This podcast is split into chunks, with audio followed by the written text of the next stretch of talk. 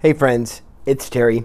Today I want to talk a little bit about the scale and how getting other people's opinion about the scale and just basically how you handle the scale and your emotional feeling about the scale and what it actually is telling you and and also um, some of the tools I use and how I think about the scale.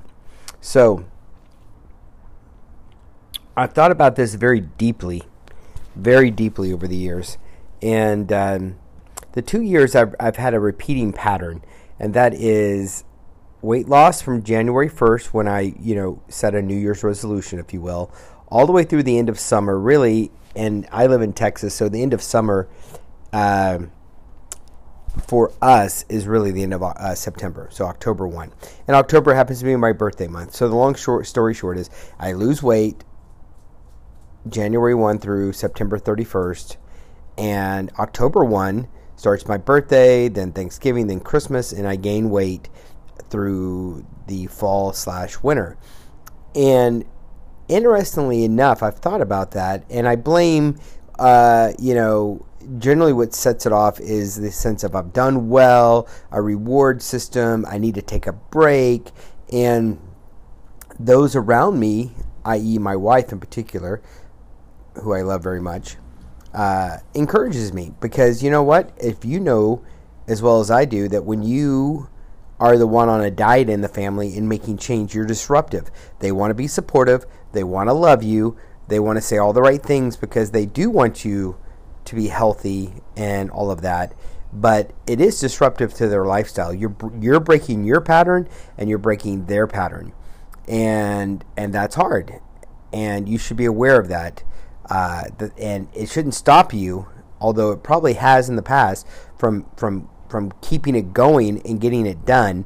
But um, but just be aware of that. So when you're like, you know, I'm upset because the scale hasn't changed, and you do any of your whining, uh, as I call it, just be careful when you whine, because people get tired of people who whine, right? So suck it up a little bit. But my point is, I would be like, you know what? I own, I earn this, and da da da da da, and that's that's the the the the negative brain, the lizard brain, the I want to go on a bender brain talking. And for me to allow myself to do that, uh, I would put away the scale. So I'm a step on the scale every morning, and I think you should be that type of person too, especially if you have 100 pounds to lose, because it helps. Just like if you look at this podcast, I have a picture of my, my fat ass right there with my shirt off. Is that because I think I look good? Is that because I think it's going to get more people to listen to my pod? I don't. I, I the reason why is because I have to face the fact that just because I can put on some jeans that covers me up and I can put a pullover sweater on uh, and I suck it up a little bit that I can look okay to my mind, uh, I'm still fat. And this is what I really look like. And it helps motivate me to change. So uh, when I stopped, so the two years now in a row from October to December as I start gaining weight, the number one variable besides shoving cookies down my throat is I stop stepping on the scale every morning. During the weight loss period, stepping on the scale every morning uh, gives me a feedback.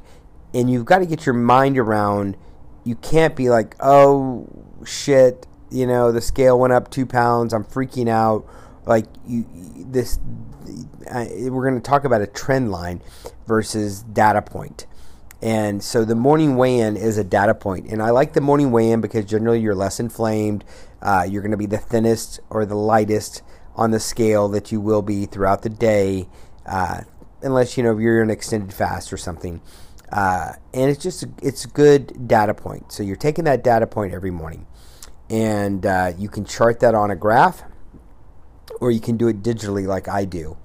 Um, so the point being is step on that scale every day, face what that number is, and then uh, if you drink coffee or tea, drink black coffee, tea without sugar or sweetener, no milk, or just water, and go sit and have some private time and write your mantra. Decide right then and there what time am I eating? You know, uh, what what in case of emergency food do I have with me? Do I have a boiled egg that I'm going to carry in my bag? Do I have my handful of nuts that are in a Ziploc bag, uh, like some macadamia nuts to cut my hunger?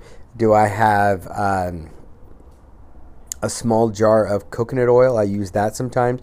Just take a small teaspoon of coconut oil to the mouth uh, and chase it with some coffee or tea just to get it down, so to speak. It's actually not that bad uh, if you if you know if you like a little bit of coconut flavor. There's some there's a, a kind that I get that's pretty mild tasting that I enjoy, um, but that's the point.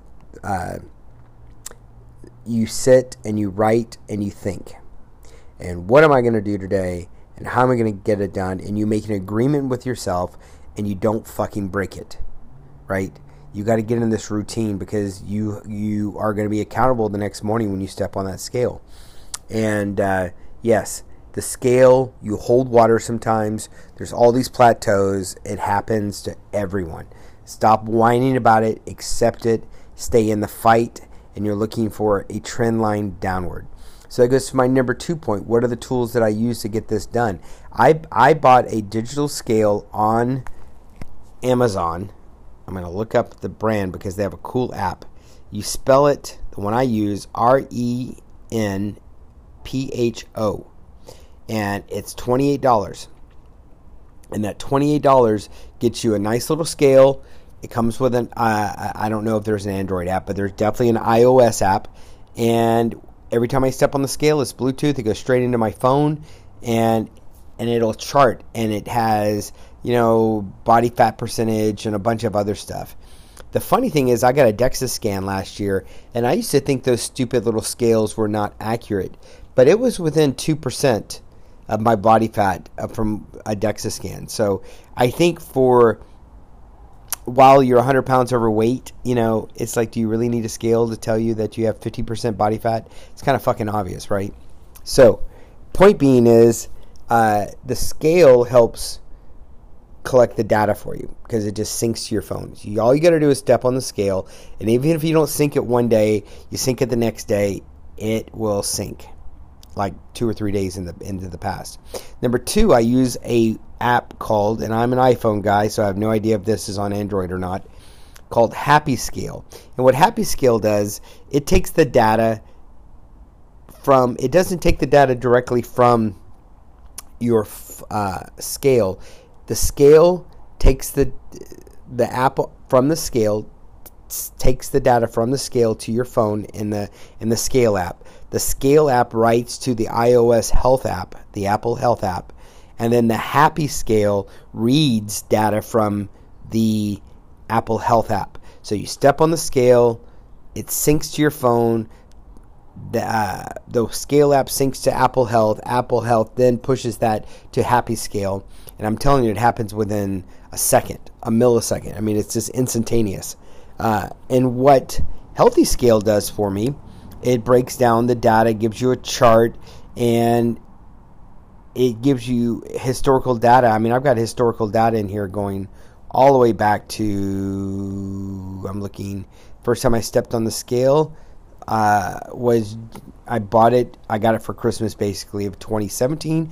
Started using it January of 2018. So I've got two years of my of my weight data in here. Which, if I knew what I was doing, well, I actually know what I'm doing.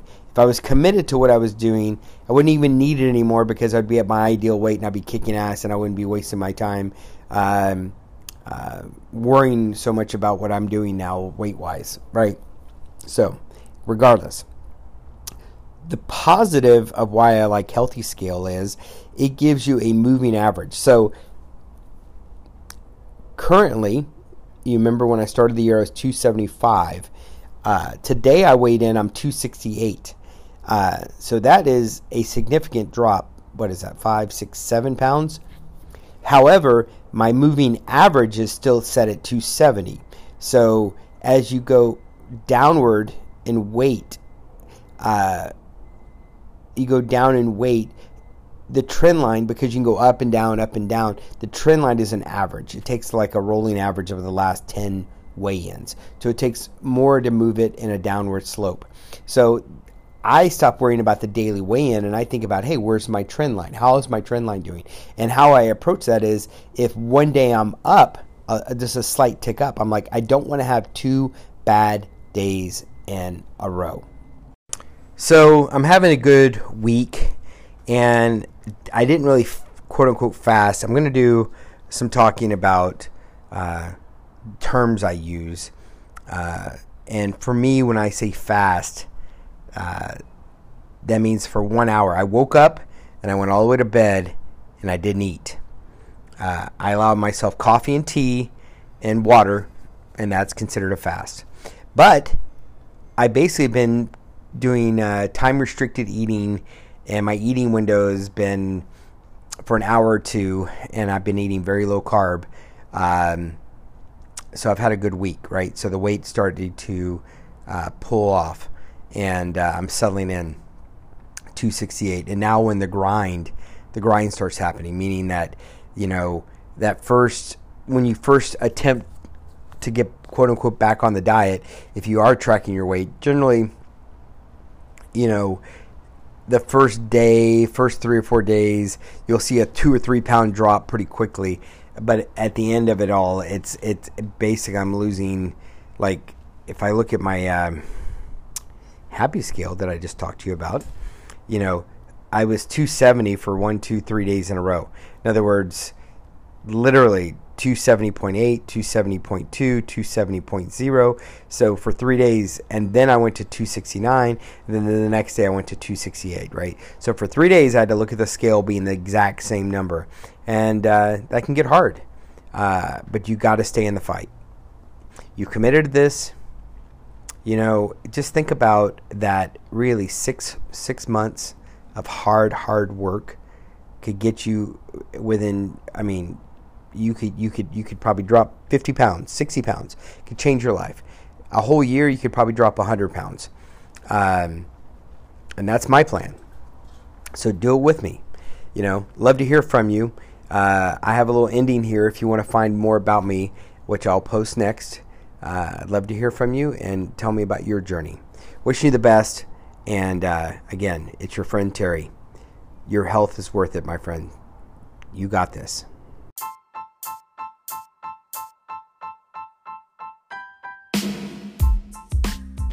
Thank you so much for listening. I really appreciate it. If you want to know more about me or kind of find me other places in the world, my name is spelled T E R R Y G R I E R.